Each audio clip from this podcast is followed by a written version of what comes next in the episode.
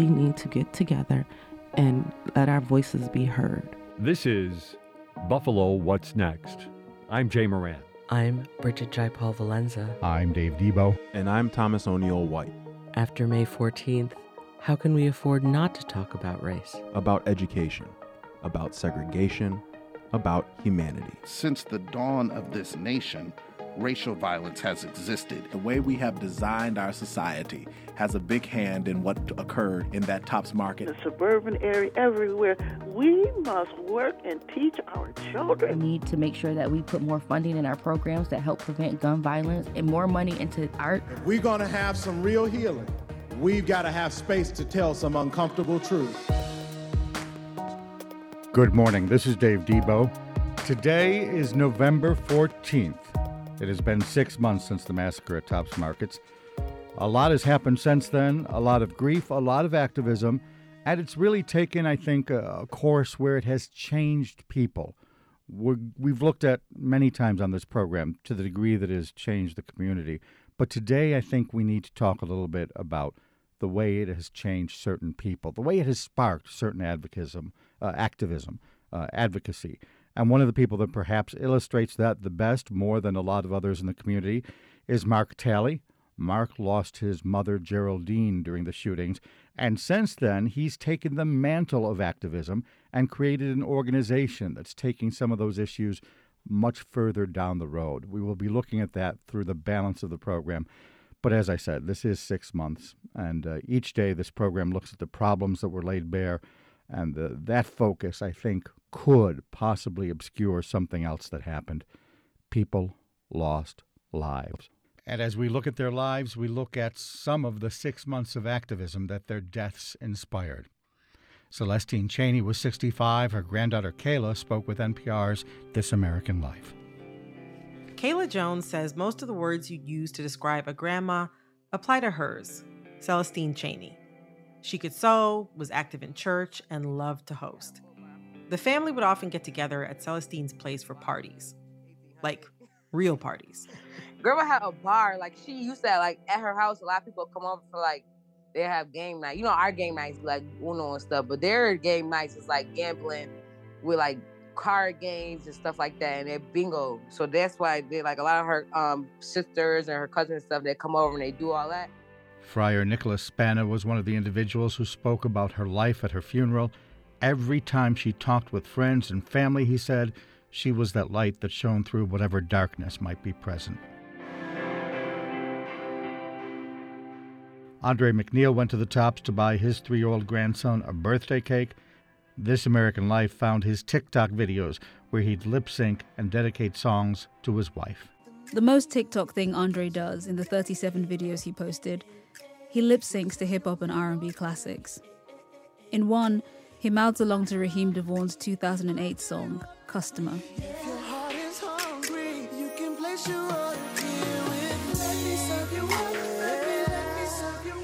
Andre looks right into the camera in these videos, the frames super tight around his face and chest, and he emotes. He puts his hand to his chest and his temple and points to the camera, landing the lyrics with. Pastor Tim Newkirk of GYC Ministries played basketball with McNeil. He was a person that everybody knew in the community. He was a loving father, and he was an iconic brother. You know, and he was doing what he was supposed to do, staying in his neighborhood, better in his community, better in his neighborhood, with his family and his loved ones. Catherine Massey was 72. One year when Governor Cuomo turned down her request for neighborhood improvements, he said her block club should take up the issue. She didn't have a block club but she got some letterhead and sent it off to the governor as if one existed. Betty Jean Grant is a close friend. She was a warrior. She is a warrior because we're going to keep her legacy alive. Cat adopted a school, Futures Academy. She bought the first uniform for those children at that school, one person using own private money. She was able to get this, the um, New York State Department of Transportation to put the African signs on the concrete that facing the abutment that faces her house. She um, was able to help form the Cherry Street Block Club and got that park at Jefferson Cherry Street. And the thing is that all those people who were massacred, the guy chose the best. If he couldn't, if he could had selected people who had made a difference, who were very well loved and had done so much for the community. He couldn't chose anybody but them. It seemed like he chose the best of the best. Her activism inspired Grant to push and rename a stretch of Cherry Street from Mortimer to Jefferson Avenue in her honor, and the Adinkra welcome symbols like the ones that she put on the walls of the Kensington Expressway now grace the windows of the newly remodeled tops on Jefferson Avenue. Margus Morrison was 52. He'd gone to the supermarket to buy chicken. Regina Patterson, the mother of his three children, spoke about him to Channel 2 News. Beautiful guy, loving, caring. He took care of me and his daughter. He was our hero. There's nothing that uh, he, he wouldn't do for us or his mom. And after that, his cousin Michelle Spight, who also was a niece of another victim, Pearlie Young, spoke on Capitol Hill, part of the emerging activism after the deaths. I will not stop until we take a candid look and keep the focus where it is. On May 14th, there were 10 victims who lost their lives and three who will never probably have the same capacity of life again. Until we put aside our differences of our political stance, be it Democrat or Republican, be it black or be it white, and focus on the matter that white supremacy is alive and well, that it need be called what it is, that it is not some deranged, delusional person who acted this way, but he was motivated, he was educated, and, and he was fed a daily appetite of hate. This is what we need to look at, America. So I challenge you all behind the camera, since you have the power, that you change your articulation and that you focus on what the focus is. It shouldn't be on to the next shooting, the next event. Let's park right where we are until we see change. Heyward Patterson, often known as Deacon Patterson, 67 years old, Penny Beckham runs the Plate of Love soup kitchen at his church. She tells This American Life that he would talk to anyone, regardless of why they were there. Most volunteers, she said, don't spend a lot of time talking to the people who come in, some of whom are in a pretty bad way. But Deacon Patterson would go in and he would talk to each individual. He wasn't judgmental. He let them know that their present state was not their expected end. And he would tell them about God's love and how God's love transformed him from who he was to who he was that day. Misty Walker was a high school classmate of security guard Aaron Salter. Walker says she graduated from Hutch Tech in 1984 with Salter, who went on to work for the Buffalo Police Department. He survived almost 30 years of being a police officer in Buffalo in Buffalo. So to get killed at a grocery store on a second job as a security guard is ridiculous. Buffalo police said Salter fired at and hit the gunman, but the gunman's tactical gear prevented the bullets from doing any damage. Ruth Whitfield's death sparked calls for action too from her son Garnell Whitfield, speaking before Congress in these past six months. My mother's life mattered. My mother's life mattered.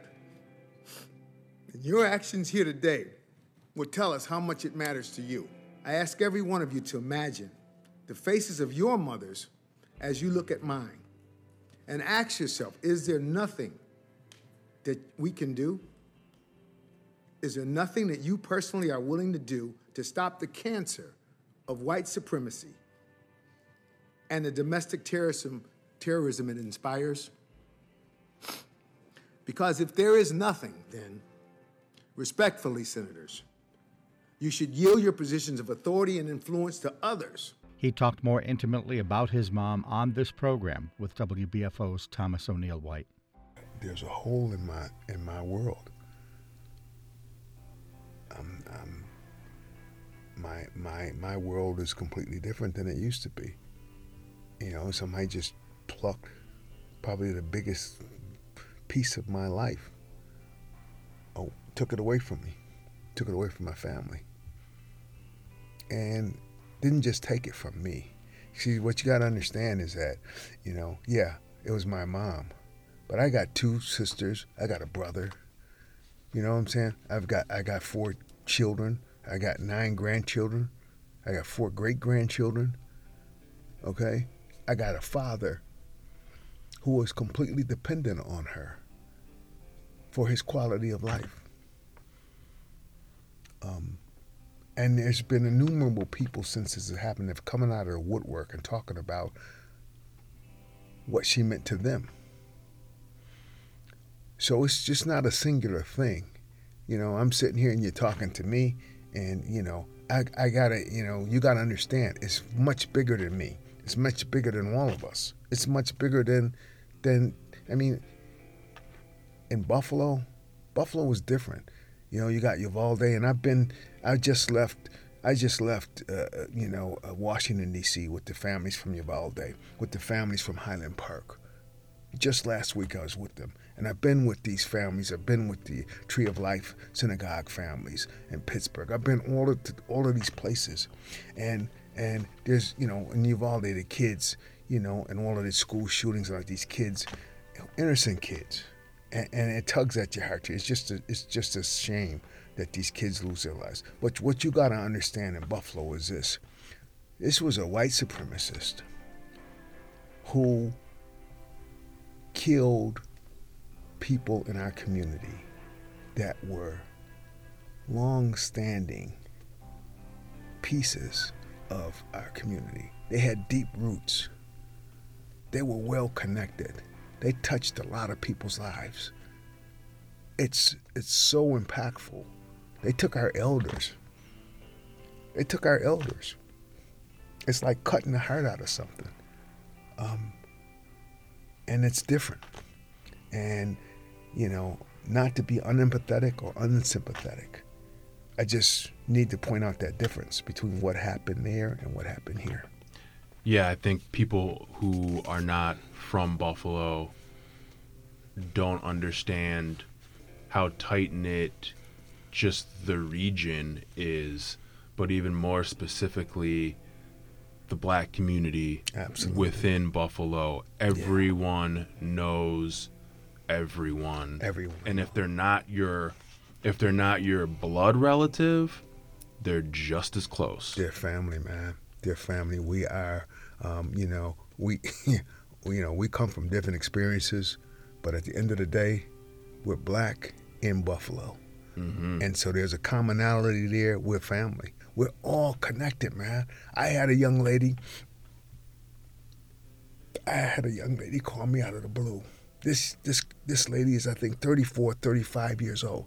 She reached out to me, and she told me the story about having met my mother when she was a young child, having visited our church one or two times maybe, and met my mother, and she's 30 something years old and she's talking about how that changed her life, how that impacted her, man. You know what I'm saying? And she's and she's blessing us now through her current position, uh, what she what she's doing now by helping us care for our father. She wanted to do that because she met my mother when she was a child, man. You know what I'm saying? These are these are the kinds of stories and these are the kind of things we're finding that we didn't even know about. We mm-hmm. had no clue. We knew who our mother was to us. But until she was taken from us and people started reaching out and started talking about their interactions with her, we didn't know. We didn't know how, how, how, how broad, you know, how broad her influence was, how broad her reach was. Yeah. Pearl Young was 77 and a great grandmother. She taught Sunday school and at the time of her death was still a substitute teacher in the Buffalo school system. Her life, like many of those lost, inspired activism that lives on today. Her daughter, Pamela Young, spoke before TV cameras on Capitol Hill. My mother, who was massacred, murdered, and killed on May 14th by a angry person believing the replacement theory. But I'm also going to say that that very same day, I called my very best friend. I'm saying this to Congress, my very best friend who I called, her name is Marianne. Marianne is a Republican, a straight up Republican, y'all. But guess what? She was empathetic toward me. And you know something I tell you guys today? Every single one of us have one thing in common. We cry the same tears. When your tears come down and my tears come down, if we put them in a bottle, they'd all be clear They're not black or white, Republican or Democrat. They're the same tiers, and we need to get that out to people. I got one more thing to say, and then I'm going to sit down. Listen to me, I sound like I'm preaching, y'all. I promise you that just like that man traveled over 200 miles to massacre my mother and nine others, I will travel throughout the uh, throughout New York State telling them that this is not who we are. We are better than this as Americans. Those 10 people who died were the best of Americans. If you had children, you would want your children to grow up to be like them. Civil activists, teachers, those are the ones that he murdered and shot down that day. But I promise you one thing every tear that I cry, because I'm gonna go back to my hotel room and I'm gonna cry tonight, but every tear I cry will be a fuel for action. And Geraldine Talley, remembered by her son Mark.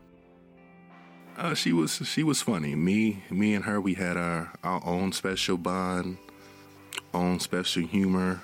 She was definitely a a sweet woman. Life of the party may may kind of be pushing it there, but she was definitely a sweet person. Loved her family, loved her uh, friends, loved her children. Uh, if she had it twenty dollars on her, you needed nineteen. Uh, she would definitely give it to you. And for the balance of this hour, Mark Talley is with us. Granted, there are many examples of people whose lives have changed and who have embraced new activism as a result of what happened on May 14th. Mark is uh, perhaps, I don't want to say the biggest example, but a really concrete example. He, after the death of his mother, founded a group called Agents for Advocacy. We're going to talk a little bit about that. We're going to talk about the efforts that uh, he's, un- he's engaged in with that organization. And we'll talk, Mark, a little bit about uh, the change I think that this whole situation has brought to you. Thanks for coming on in. Absolutely, pleasure to be here. How you doing? I, I know that might be a difficult question to ask, but uh, how are you? Uh, all things considered, I'm doing pretty great. Um, can't complain about nothing. I, th- this is one of the things, and I've talked to you before. Uh, full disclosure, Mark actually worked on this program for a little bit at its start um, you always seem to, in light of, uh, in spite of the fact of having lost your mom, you've got a good attitude. Um, I just recently uh, I had a meeting with a gentleman from KeyBank, and we was just talking. He asked me the same thing, and uh, know, I just told him. I mean, if I could, if I could uh, give everything I have back to prevent this tragedy from happening, to have my mother back, I could, but unfortunately, I can't. So, like I would tell her all the time, I just have to man up and just keep going forward. Tell me about the group Agents for Advocacy. Who are they? What do they do? I was an organization I started um, because of the terrorist attack that happened on 514. Basically, my goal, my job, and the same thing I want my organization to do is just try to combat systematic racism and provide awareness on socio economical, equitable, and equality issues. Um, it's our larger goal to hopefully foster a reality someday in which one's race and one's socio-economic environment shouldn't determine one's future. How do you do that? Is there training sessions? Is there just charitable activity in the community? Is it is it all of the above? Uh, what what steps is the group taking? Well as of right now, we were just um, basically throwing a bunch of events in the community from our community barbecue, which we fed over 700 people, our community back to school drive, in which we provided close to five, 600 children with backpacks, pens, pencils, calculators, notebooks, and along with our Thanksgiving drive we have coming up, Helpful Hands and Giving Thanks, in which we'll be working with Friends of the Night people, the African Heritage Food Co-op, uh, along with uh, assistance from United Healthcare, uh, possibly NFTA, and Western, in which we're going to be um, having close to 500 meals prepared, along with 200 bags of produce to hand out at the Friends of Night People location, along at the corner of Frankie Merriweather Library. But was it through all of those events, our primary focus in which we believe we could change all of this is through education. Uh, we believe if people had a better awareness of our economics, socioeconomics, their environment, what's going on in the government, the political spectrum, the ideology uh, these young children, these young adults are following, we believe all of that could have been prevented and this this attack would have never happened. And at the same time, you are addressing the basic needs that exist in the community. You talked about the different donations. What what do you see as the biggest need in the community right now? Jobs and well-paying jobs at that. I mean, asking asking a grown adult with possibly two kids to provide for themselves and their family off of making maybe what fourteen dollars and fifty cent an hour.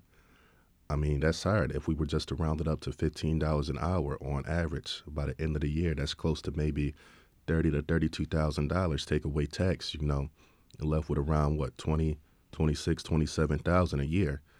It's hard for a grown adult, you know, let a, let alone one with a family to look after, but just a grown adult themselves to kind of fend, fend for the year off, fend for the life off of. You spoke of government. Talk about your advocacy work in that regard. Well, when it comes to um, when it comes to talking about uh, Congress or trying to get in touch or get a hold with them to talk about the stuff in which our community needs, in which um, in which African Americans in general needs. Um, I believe that's a waste of time, and it's insane to keep talking to them about it. Uh, the American Congress has a rich history of not doing anything or providing in this country for black and brown people. They parachute in, and I don't want to put words in your mouth, but but it sounds like you're saying they parachute in after a shooting like this six months ago. They parachute in after Uvalde, but no real change. Is that what you're saying? Absolutely, and that same thing could be applied to the local Congress here in the area, and especially some of the, the biggest organizations and companies in the area as well. They come in, uh, take their photo ops, get on the news. Because of tragedy, a lot of money is involved in tragedy. So they try to come in, collect the money, get pictures, get photo ops, get some publicity going, and just peace out. After six months, has everyone left the scene? And I, by, by the scene, I don't mean literally the scene, but have the people who paid attention early on disappeared? All of them? Yeah, all of them. Um, all the fake ones. Some of the main people who were there when it first happened are still there, myself included. Uh, Mm-hmm. Pastor Giles, Back to Basic Ministries, Leonard Lane and Buffalo Fathers, Western New York Peacemakers, Thomas Beauford and the Buffalo Urban League, uh, even Reveria Octavia Denise um, Walden of Voice Buffalo. She's constantly there uh, for any of the families if they need anything. So all the, the main original people who were there in the beginning are still there now. But there are others that you wish were still involved. Not necessarily because you can you can see the fakeness in people easily, especially growing up, you know, on the east side of Buffalo, Cold Springs, Masten Park area. You know, you can easily just check somebody's. You can just check their temperature, see if they're if they're real or fake. And you have organizations like the Buffalo Bills who come in. You know, they they make the what's the shirt in racism shirts and they just come in, sell them to make a profit off the black and brown community, and then they just leave. They put a, you know, they put a athlete out there, black, black brown athlete, athlete out there, to talk on behalf of the families, while, while they don't do anything. Unfortunately, they said I had to wear the shirt if I wanted to be on the field for the tribute for the families, and because I didn't wear the shirt, you know, they barred me from uh, attending the festivities. And it's ironic at the same time how they're trying to build this stadium off the backs of the taxpayers here in this um, in the community, and yet they don't want to help with those in the community who actually need it. Didn't uh, some of the the T-shirt money go to the Compassion Fund? I think it did, right? It did. A good portion went to the National Compassion Fund, but they've had to at least made close to several million dollars off these T-shirts, let alone how much you know they're making off their regular merchandise. Similarly, and we talked about this before the program went on the air, there have been murals that sprung up all around town. Yeah, I I hate the mural, murals a lot. I mean, nobody. It'll be one thing if, if they could just come ask the families this. Is it okay if we we can put your your mother's uh, Likeness, yeah. yeah, They're using uh, they're using her pictures, basically. You say. absolutely. And most of the families, we aren't finding out about this until after the fact. And I, I really can't speak for none of the other families, but myself, it just makes me want to want to punch my fist into these murals because it's like, can you at least ask, hey, is this okay, or could it, like, could they ask me what was something your mother would like? Was there, was it the Cold Springs Memorial with the doves, or was it it's the, the common picture people are painting of my mother wearing a purple shirt and hat? I hate all of it. If they, if they would have just asked me what type of picture would I love for my mother to have, I would just say, can whatever you make, can she at least be wearing red? Because red was her favorite color. What do you feel about the renovated tops? I feel nothing. Um, I got a chance to go into it prior. I went in there a little bit afterwards, and it's just uh, just numbness. Kind of like when you just take two ice cubes and rub it on your ear to give yourself a, a home piercing. Is just numbness. What bothers you the most six months on? Uh, that people aren't trying to move on. People still want to want to wallow in self pity, and people still just want to stay on step one, and not uh, take these action actions to go to step two, to prevent all of this stuff from happening. You have places like the Resiliency Center who just came in off of getting state grant money to poster up in the east side and once again offer all of these therapy sessions, um, trauma sessions. When you have organizations like the Buffalo Urban League, Spectrum Health, Evergreen, um, even ECMC, who are offering uh, this community those same sessions and classes immediately following 514. So it's like these companies want you to still, still just stay and wallow and be sad and cry constantly, so they can feed off of that and make money from it. Part of the reason I think why why we wanted to have you here today is because you have taken it a step further, because you have founded uh, an advocacy group. Is it? Go ahead. Tell me more about that because to me that that journey or that that transition from grief to okay now we have to do something um, is a huge story. I believe it is. Um, like I said, I mean, the first three days after it happened, all I could do was just basically just stay home.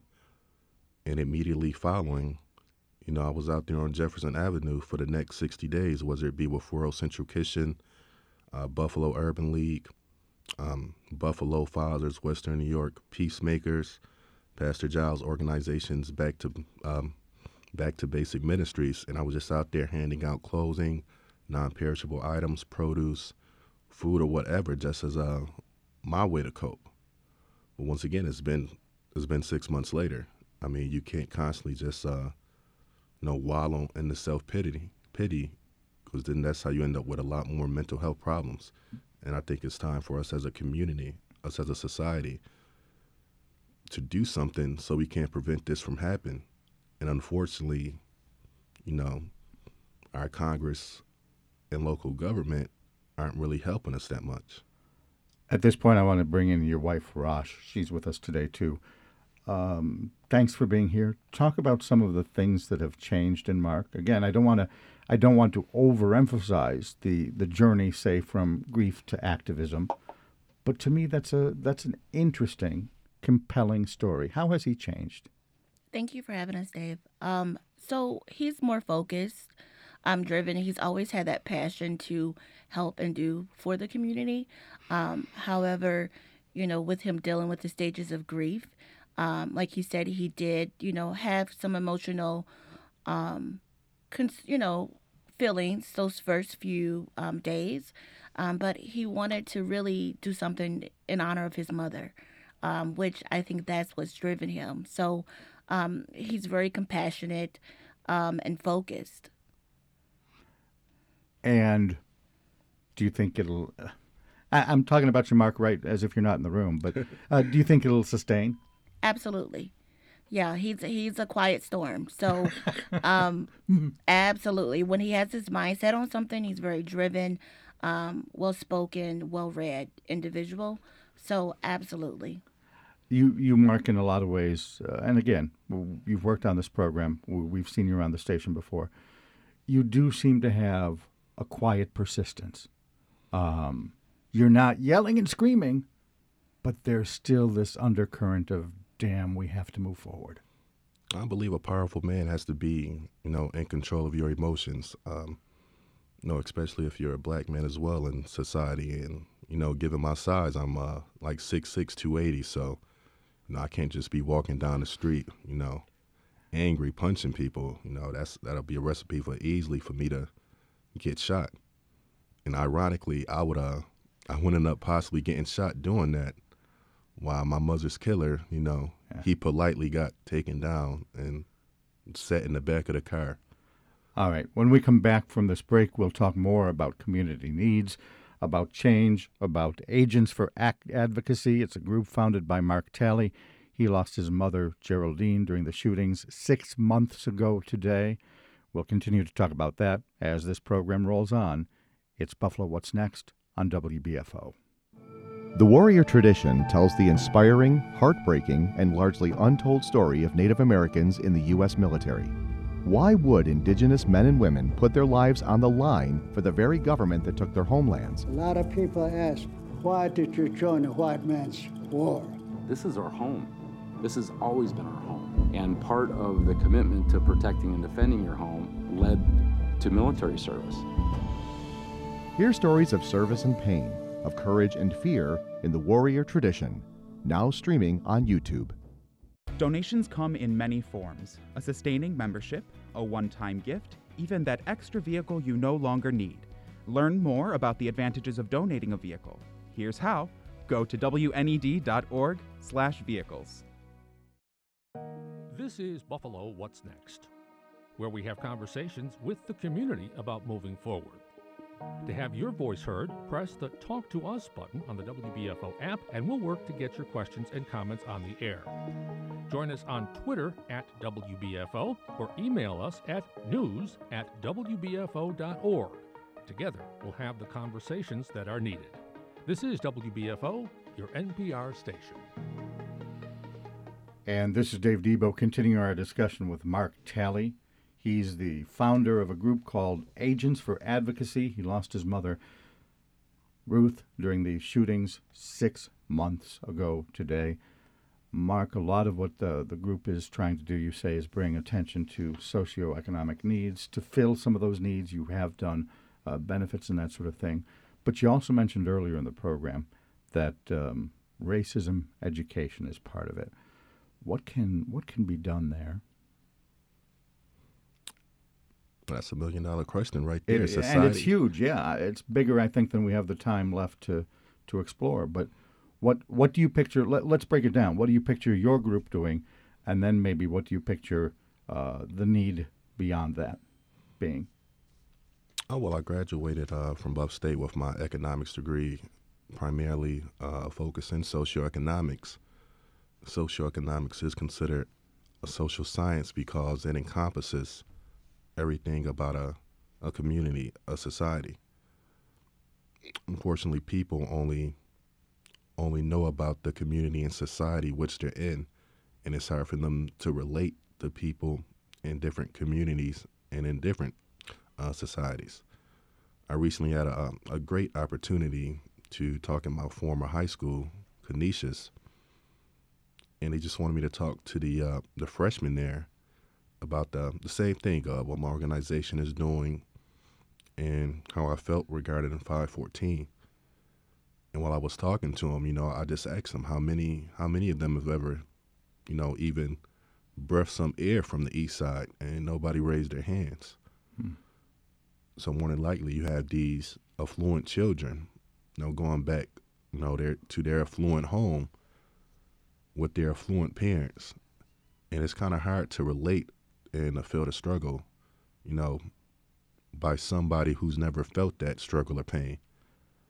When I was working at ECMC, this um, it's this organization or department. They're Brave, and Brave assisted the sexually assaulted um, female victims, and the majority of the staff were all female.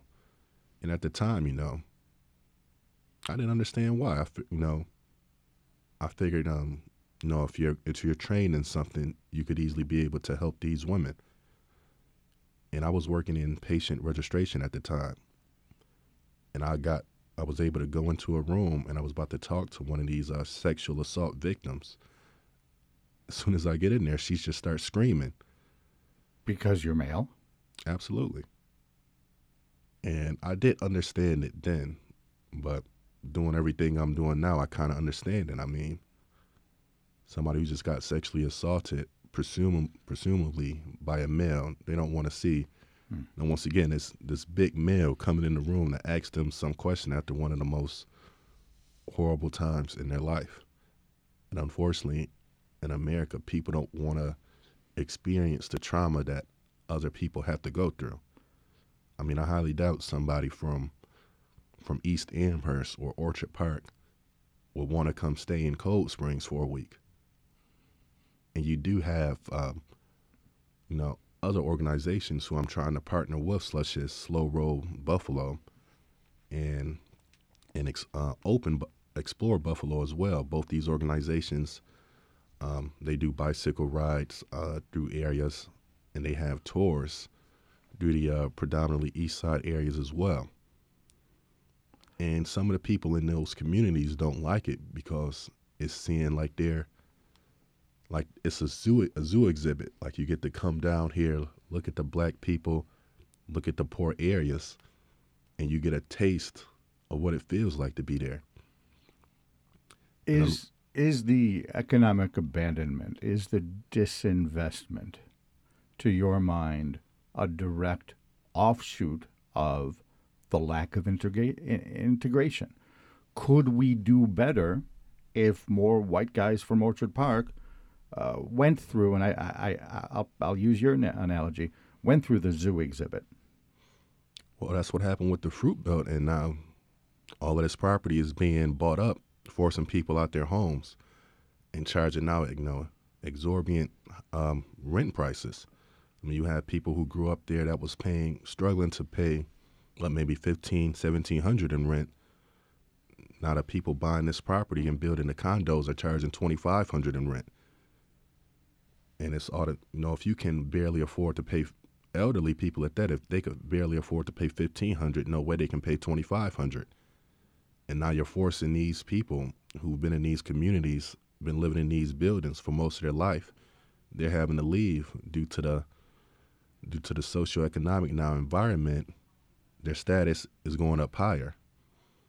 So yeah, you can say if more East East Amherst or Orchard Park white guys and companies, yeah, if they were to go through, if more of them were to come over here to Masten or Cold Springs, yes, a chance it may allow more money to come through the community, but it's also a chance that these property developers could also buy up all the property and kick everybody out. What about the attitudinal change? Um, if I see people on the east side as, ooh, people on the east side, I can otherize them. I can consider them different. I can do different things. How do we get over that basic barrier of integration? How do we how do we get the again, uh, generically speaking, the white guy from Orchard Park to drive through the east side, maybe have a sandwich there for lunch and realize, hey, this is okay and then take it the next step and realize, hey, this place needs more than it's got? Uh, that's a question that uh, America has been still trying to figure out. I mean, throughout history, whether integration has tried to happen, the majority of the time, the white people would just force the black people out. And when the black people would then start their own society, their own communities, and pros- uh, prosperity, white people would still come and uh, for the lack of a better word, just massacre all of them as well. I want to jump back to what you said earlier that uh, you were asked to speak uh, to a class at Canisius High School. What did you say to them after you asked that question? How many of you have been to the east side? And no one shot up a hand. I was just uh, in a disbelief. I just, I just said to myself, just why? Mm. Like I mean, Canisius is literally right there. Yeah. You know, heck, you could probably put well, not in the new map that they made, but you could send they're down the block, literally from the east side. You Yeah, know, Delaware and Ferry, I'm thinking, right? Absolutely. Yeah. And I remember going there. I was catching the uh, the 13 bus. Um, I would get off at the Utica station and just uh, walk to Canisius. And as I'm walking, as I'm getting off these buses, you could see the environment around you start changing. You stop seeing all of the the used cars, the used you know Chargers, the used Toyotas. As soon as you're going into this Canisius parking lot, you know you're seeing these you know brand new Cadillac SUVs, just top of the line German Italian engineered cars. And it and that's when I really started to foster reality. Like, wow, nobody, everybody else doesn't live like me. Mm. And yet, uh, maybe this is where we can pivot back to a, a tribute to your mom. You were able to go to Canisius. She probably sacrificed to make that happen. Uh, yeah, she told me how much uh, money it charged for me to go there, even with the like they gave me a, a half scholarship as well. How much it cost, and when I went back as well, they told me the price is close to around twenty four, twenty five thousand to go there. Mm. Fortunately, they did say that they um it's still one of the cheapest private schools to go to, given the amount of scholarships that they give, and they're definitely putting an effort to you know make it more diverse as well. But just uh, thinking back, how my mom, I was able to, how she took me out of Seneca, and I was able to go to Canisius. That was a lot of extra money that she fought for me to go to school too that she didn't have. Agents for Advocacy is a, a group that will be doing a lot more. Do you see it eventually um, hosting programs that will simply just talk about race, try to get more blacks and whites at the table to have the discussion, whatever that discussion ends up being? I plan on doing that immediately.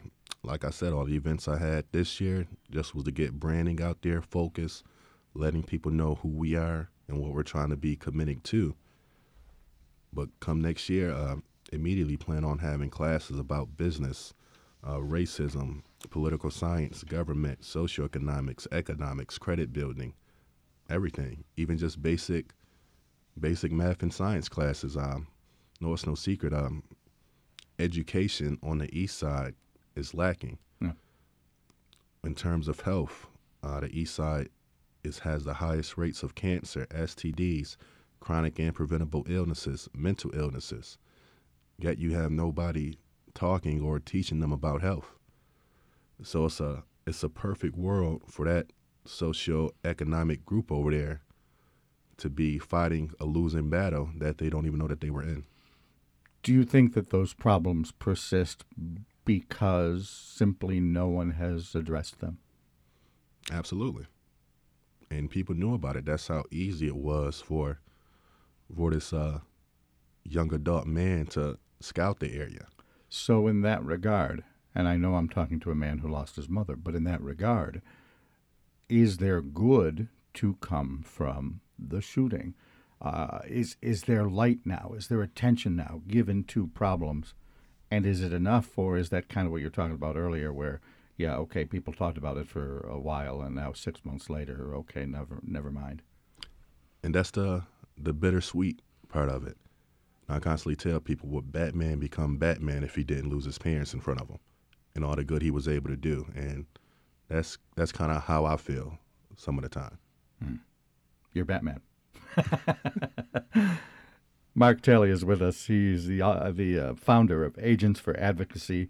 He's the son of Geraldine Talley, uh, who uh, was killed six months ago today in the top shooting. When we come back, we'll talk more about what the community needs and what he has seen in those six months. His wife Rosh is also here. We'll bring her back in. Much more to come. Stay with us. This is Buffalo What's Next on WBFO. Check out the Our Town series produced by WNED PBS, but captured by community members on the Buffalo Toronto Public Media YouTube channel. Ellicottville is a town of variety, not only in what they have to offer, but the people.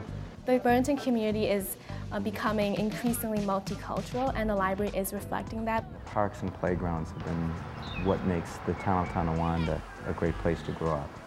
The series began in 2003, but it's making its debut on YouTube now. Although some of the businesses and people may have changed over the years, the spirit of these wonderful towns remain the same. We just didn't realize what we had in our own backyard. We need the next generation to protect it and carry on. Learn about Jamestown, Burlington, Welland, East Aurora, and more than a dozen other beautiful communities in our region by watching the Our Town series now on YouTube. I, w- I would live there. This is Buffalo What's Next, where we have conversations with the community about moving forward. To have your voice heard, press the Talk to Us button on the WBFO app, and we'll work to get your questions and comments on the air. Join us on Twitter at WBFO or email us at news at WBFO.org. Together, we'll have the conversations that are needed. This is WBFO, your NPR station. Exactly six months since the Tops Market shootings, we're looking today not only at the lives lost, but at some of the activism that has uh, emerged since May 14th. And one of those who has moved forward with that activism is Mark Talley. He's the founder of Agents for Advocacy. He lost his mother, Geraldine, in the shootings. He's here to talk a little bit about what that organization has done and what he has seen in the community since that time. Education. Let's let's delve more deeply into that. Is that the area where you think the most has has the biggest potential to to make an impact? Uh, absolutely. Uh, society still, um, kids are growing up at a lot a lot faster rate. I mean, a 14 year old, you know, was considered a woman in her childbearing years, you know, in the 1880s, 1890s. And since then, uh, how people view children kind of started getting, you know, lower and lower and lower until probably the rise of the, the internet age and the the becoming for social media and everything that's happening. Not an average, the average 13 year old, I would say, would probably be more more astute and smarter than the average the average adult maybe growing up in the in the 1950s 1960s due to the fact that they have all the knowledge and history on their phone right now the average average 13 or 14 year old is probably more computer literate than the than just the regular you know average joe 30 year old And you spoke of it earlier in the program. Um, the man accused of the shooting had certain things going on around him, exposure to social media. Uh, the replacement theory was in his head because of the education he got. Is that what is that an area we need to reform? And and we can talk about educational outcomes in a minute and what the community needs, but talk about particularly that aspect of educational reform. How do we change maybe the class in Binghamton, New York, that um, I don't know takes that seed out of his head? once again that's a that's a million dollar question you have you have adults here you know learning stuff they never learned through tiktok but this whole tiktok taught me how to do this. On one aspect it's kind of funny. On the other aspect it's like sad. Like you got to go to the internet to learn something. You could have probably just learned in class. Uh, our educational system definitely needs to be reformed because we're being taught stuff that we don't use. Um, to this day, I still know that mitochondria is the powerhouse of a of a cell. Sure. I have never had to use this ever in my life. Um, learn how to cursive right. It's a big debate whether cursive should still be needed or not. I say who it's not needed. People, adults, kids should be learning to do stuff that you're going to be doing in everyday society throughout the remainder of your life. People need to know the history, their history, and the world's history. Are we teaching enough about socioeconomics and equity? No, that's not even taught taught in high school. And depending what you want to major in college, you're not even taught about that. I mean, you go from being a senior in high school having to raise your hand to go use the bathroom, and now you're in college having to having to pick out these loans with you know absorbent interest rates. In the average 18, not even 18, heck, the average adult may not know what an APR is. Average adult may not even know what their credit score is or what's a good credit score at that. And now you're forcing these kids to make those decisions once they leave out of high school, never having to learn home economics, basic ep- ep- economics. What's a good credit score? What's a good interest rate? Um, how can I go about buying a home down the line in the future? You have people not even knowing uh, on American history. I mean, we get hammered home, you know. Who you know John John um not John F Kennedy, the people in the Civil War. Unfortunately, I'm probably a bad example because I can't even really name the people anymore in the Civil War. Well, we get taught and hammered that home and forgot it. But the stuff we should be knowing, you know, we don't get taught. You have this uh, Common Core math being taught, and in my mind, like does a does a fourth sixth grader really need to know the intricates of Common Core math at that age? I mean, unless you're getting into something, you know, very very tedious when you're growing up and going to a major in college. Was there finance, socioeconomics, business, uh, math, maybe computer science? The average average child really doesn't need to know the, the intricacies that much. People really just need to be taught history because without the past history, if you don't know it, you know, you're doomed to repeat it. And as we can see right now, we're still going through that, whether it's the, the whole Roe versus Wade situation or racism situation, how the shooter had the N word on his gun. I was able to find out all of these far right um, racist ideas through Twitch and 4chan. And unfortunately, it's sad seeing how it's not going to, you know, education isn't going to be reformed. You have people in, congressmen in Florida and in the South teaching how slavery never happened, or instead of using slaves in the in the textbook, refer to them as endeared endured servants. Yeah, indi- right. Uh, you having having people that don't even want to teach the kids, you know, stuff relating to a hundred years ago. So if those kids grow up not knowing it, that's what they're going to teach their offspring.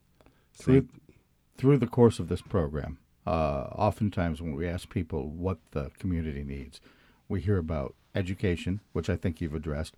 We hear about uh, integ- integration and segregation, which I think you've addressed. Let's take a, a, moment here to talk about two others that have emerged as, as big discussion points in the past six months. Food apartheid, uh, food desert, the fact that the Tops was the only grocery store within a certain geography there. Any thoughts what needs to be done there? You just said it. We need more grocery stores in the east side. And how how can that happen? What do you what do you picture? That's up to our local congressman. Unfortunately, due to you know redlining, gerrymandering, it's not a lot of funding that's going to that area. I mean, I live in the in the Allentown district. I mean, we're not necessarily a rich, populous district, but I can at least go up and down Elmwood in Delaware, and we can start seeing the the Lexington co-ops or the the Girdles and something in which all of these all of these mom and pop shops and organizations and stores sell fresh fresh food, fresh produce.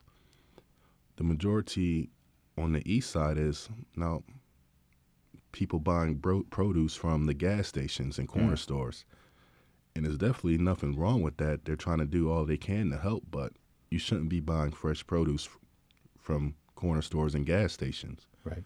And especially Mandela Market. Um, I've known them now since they first went over there, and they they definitely try as hard as they can. You know, they're a corner store slash grocery store, but it's it's too much. They they shouldn't be in charge of having a supply. You know, a small district with that much fresh produce. But once again, you can just go up up and down Main Street for that matter, from downtown all the way up until you get into Williamsville, and you can just you can see the difference in funding and how it's going to be hard to compete.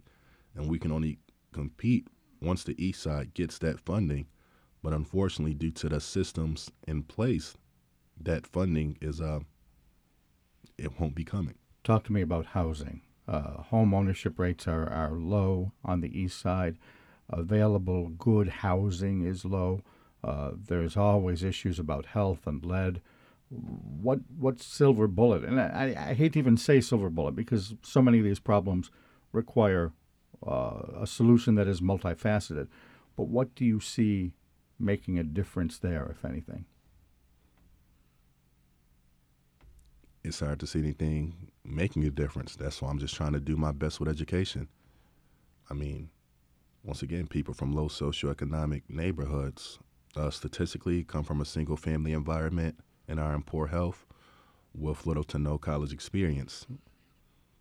So, once again, like I said earlier, if you have all those three things working against you, hmm. and you're what making fourteen dollars and fifty cent an hour after taxes, 20, 26, 27,000 a year. Let's say even without the two kids, your chances of buying a house, that it's really no chance. It's just not happening. I mean, for the past close to the past six or seven years, um, when I didn't even know about credit score, I've been fighting to get my credit score up, and it's and it's finally able to get in the seven hundreds. But even with that, I mean, for you, it, really does everything circle back to socioeconomics. Yeah, even with that, these mortgagers, you know, statistics based off of you know mortgagers, they look at the credit score, they look at your color, and if you're black, even with a high credit score, you're still less likely to get a, a mortgage loan compared to somebody who's white with an average credit score. You're a pretty modest guy who else is doing this kind of work?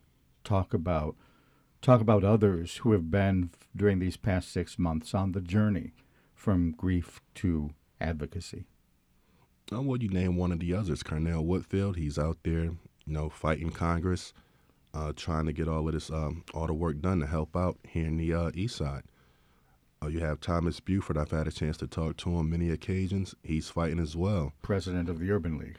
Yes, sir. He's definitely out here fighting as well to do all he can do. Uh, Pastor Giles, his organization, Back to Basic Ministries, Leonard Lane, uh, Western New York Peacemakers and Buffalo Fathers, they've out they uh, they're out there consistently, whether on Jefferson or Broadway, trying to help out in the community. Was it giving people fresh fruit, um, just regular non-perishables and everyday items, along with clothing. I I think though in some part, and and I'm not denigrating the good work that people like uh, Thomas Beauford or Lenny Lane are doing, but some degree, I think they were already activists. This changed people. This changed people like you from being on the sidelines to realizing that we got a problem. Absolutely. I can only everything I know and wanted to do. I've I'm basically just been learning from them. Also, can't forget uh, Jillian Hanesworth. She's been doing this. Uh, now she's fighting the fight at the uh, with the Buffalo Bills and the stadium issues. So everything I see that they're doing, I'm aspiring to be.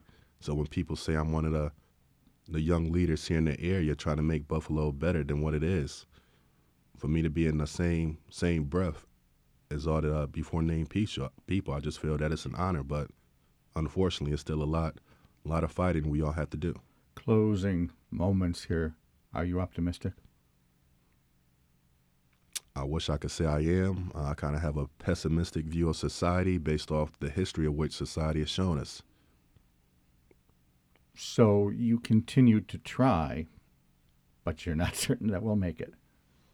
Well, Caesar, you know, we try, like I said, just laying a pile of, uh, just a, a pile of uh, depression and sorrow. Mark uh, as we close, anything else that you really needed to, to let the world know here on the six month anniversary? Coming up, Agents for Advocacy, we're having our having our Thanksgiving festival, Thanksgiving event, helpful hands, and giving thanks. If you know anybody, whether yourself, your family, that wants to come on by, you need a hot meal, you need any non-perishable clothing, any food items, whatever you need, just please feel free to stop by on Thanksgiving Day 11:30 to 1 p.m. at Friends of the Night People location, and from 3 to 5 p.m. at uh, the corner of East Utica and Jefferson. All right, that is all we have time for. This is WBFO and WBFO HD1 Buffalo, WOLN Olean, and WUBJ Jamestown. I'm Dave Debo. Thanks for listening today.